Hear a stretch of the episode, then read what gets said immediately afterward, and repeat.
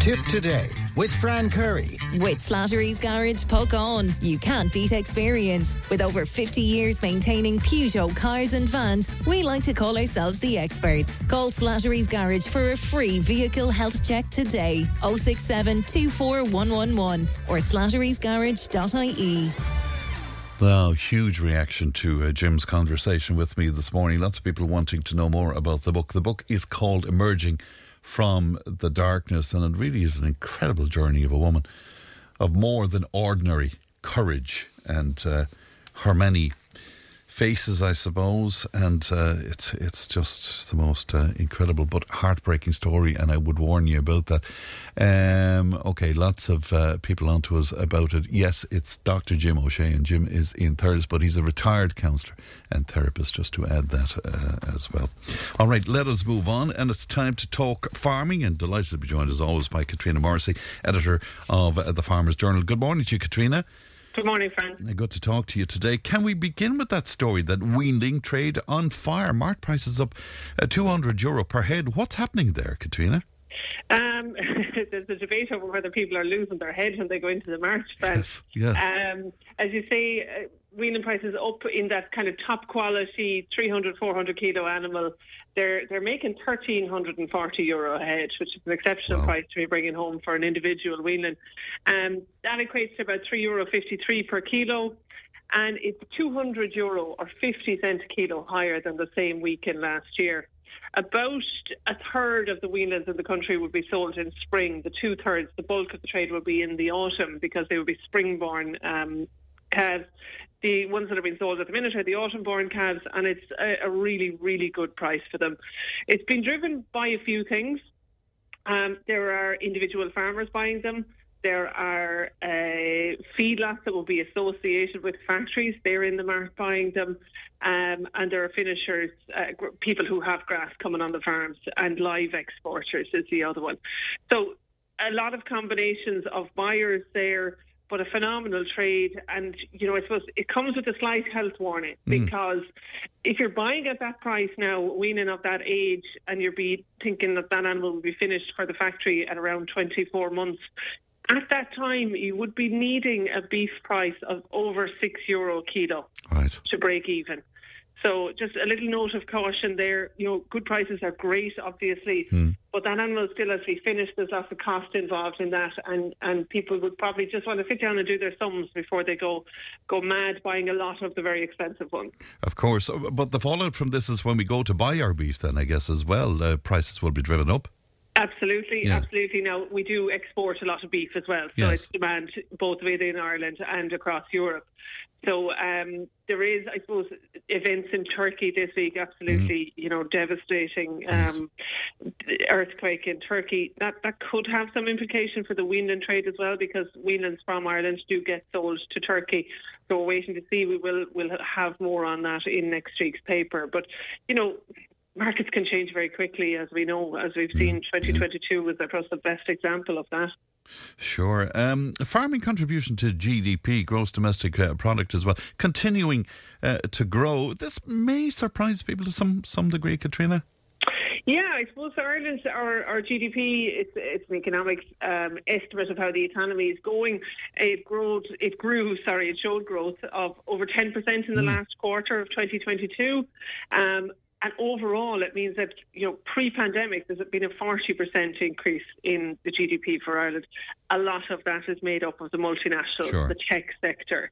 Um, but there is also an increase there in uh, the growth in export of goods. So that's you know proper physical things um, built, grown, produced here in Ireland, and agriculture is is you know making a bigger proportion of those physical items. Um, so the trend there has been that up to September last year.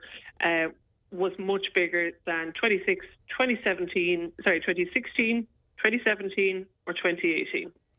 Yeah, it's interesting, but I mean, agriculture's contribution to the bottom line then is considerable. And will that play into the argument the farmers have about how they're being sort of badly done to at times?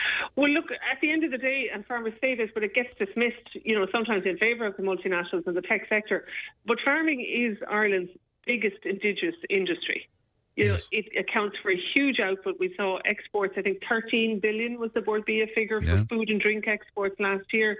Hundreds of thousands of jobs, hundreds and thousands of towns, networks, and you know local economies that require um, agriculture, farming. You know the March towns like Cahir and Cashel, the bigger towns like Clonmel, where farmers go in and do all of their Yeah. shopping and Yeah. spend their money. You know, it, can never be. Unfortunately, it does get underestimated or it gets dismissed quite quickly because we're looking at it all the time in favour of you know some shiny buildings up in the, the docks Mm. in Dublin for the tech companies. But it's a huge, huge part of the economy and, and a very important one. Right, and uh, you know, I mean, the vulnerability of the tech companies and the like. I mean, farming will be always with us, uh, and it's important to keep. We that hope, mind. friend, Yes, we hope, Well, you know. yes, in, in whatever fashion that will be. Uh, Yeah. Your factories wanting to cut uh, beef farm emissions by thirty percent as well. That's by twenty twenty, I think, is it? Yeah. Yeah, um, so yet another target for farmers to meet set by someone for uh, for them. So the beef factories, uh, there was an event this morning, Meat Industry Ireland in Bagot Street, um, publishing its beef sector sustainability report and its plan for between here and 2030. Um, all companies, Fran, have three types of emissions that they're expected to control. They're called Scope 1, Scope 2, and Scope 3. So in the case of a, a meat factory, Scope 1 is, you know, the emissions from the factory process itself, whatever energy it's using.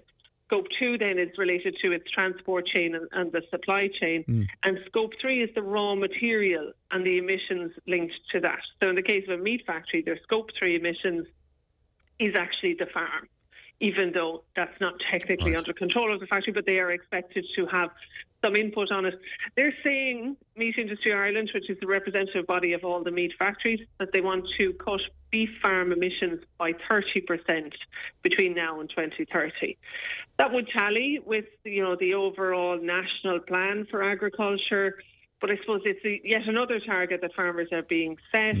Um, it has very strong implications for what they do on the farm.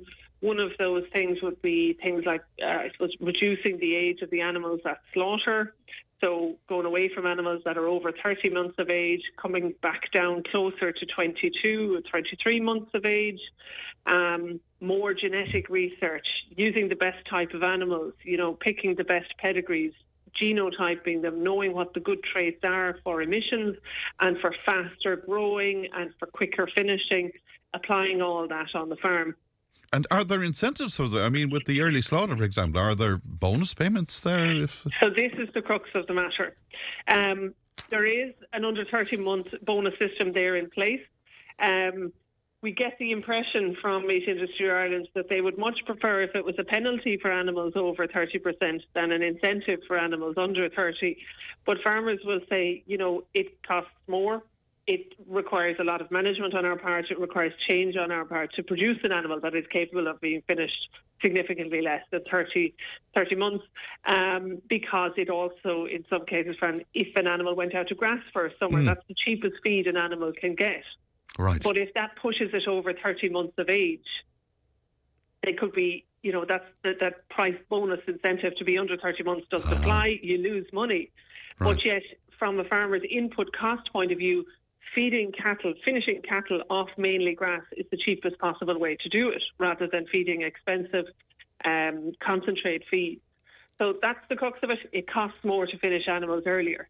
So farmers will maintain that they should get a better price for the animal at the end of the day than if they, you know, did the, the slower, slower growing animal off grass. Interesting. Can I finally ask you about the Dawn Meats uh, possible takeover of Kildare Chilling? Uh, that's been notified to the authority, the competition authority, hasn't it? That's right, and that's a formal thing that has to happen. We've been waiting for it. We first uh, reported the, the Dawn Meats takeover of Kildare Chilling. I think it's two weeks ago now. Um, they have officially this week notified the CCPC, which is the competition authority, that they intend to take control of it.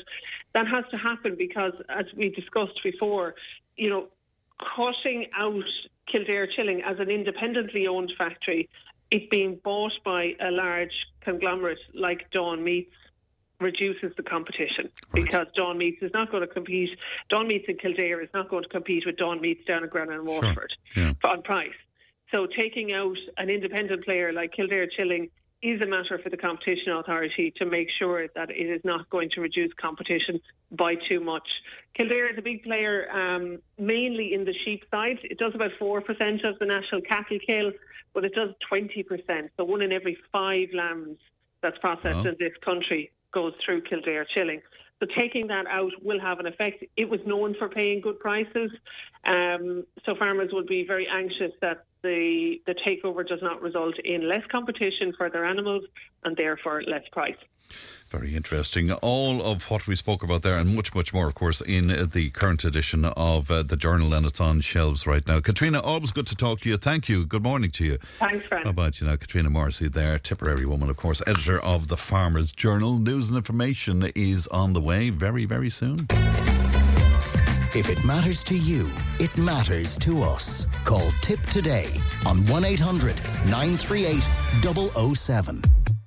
Tipp FM's Tipp Today with Fran Curry. In association with Slattery's of Puckane, Tipperary's main Peugeot dealer. Slattery's Garage Puckane, the name you can trust for over 50 years in the Premier County. Slattery'sGarage.ie.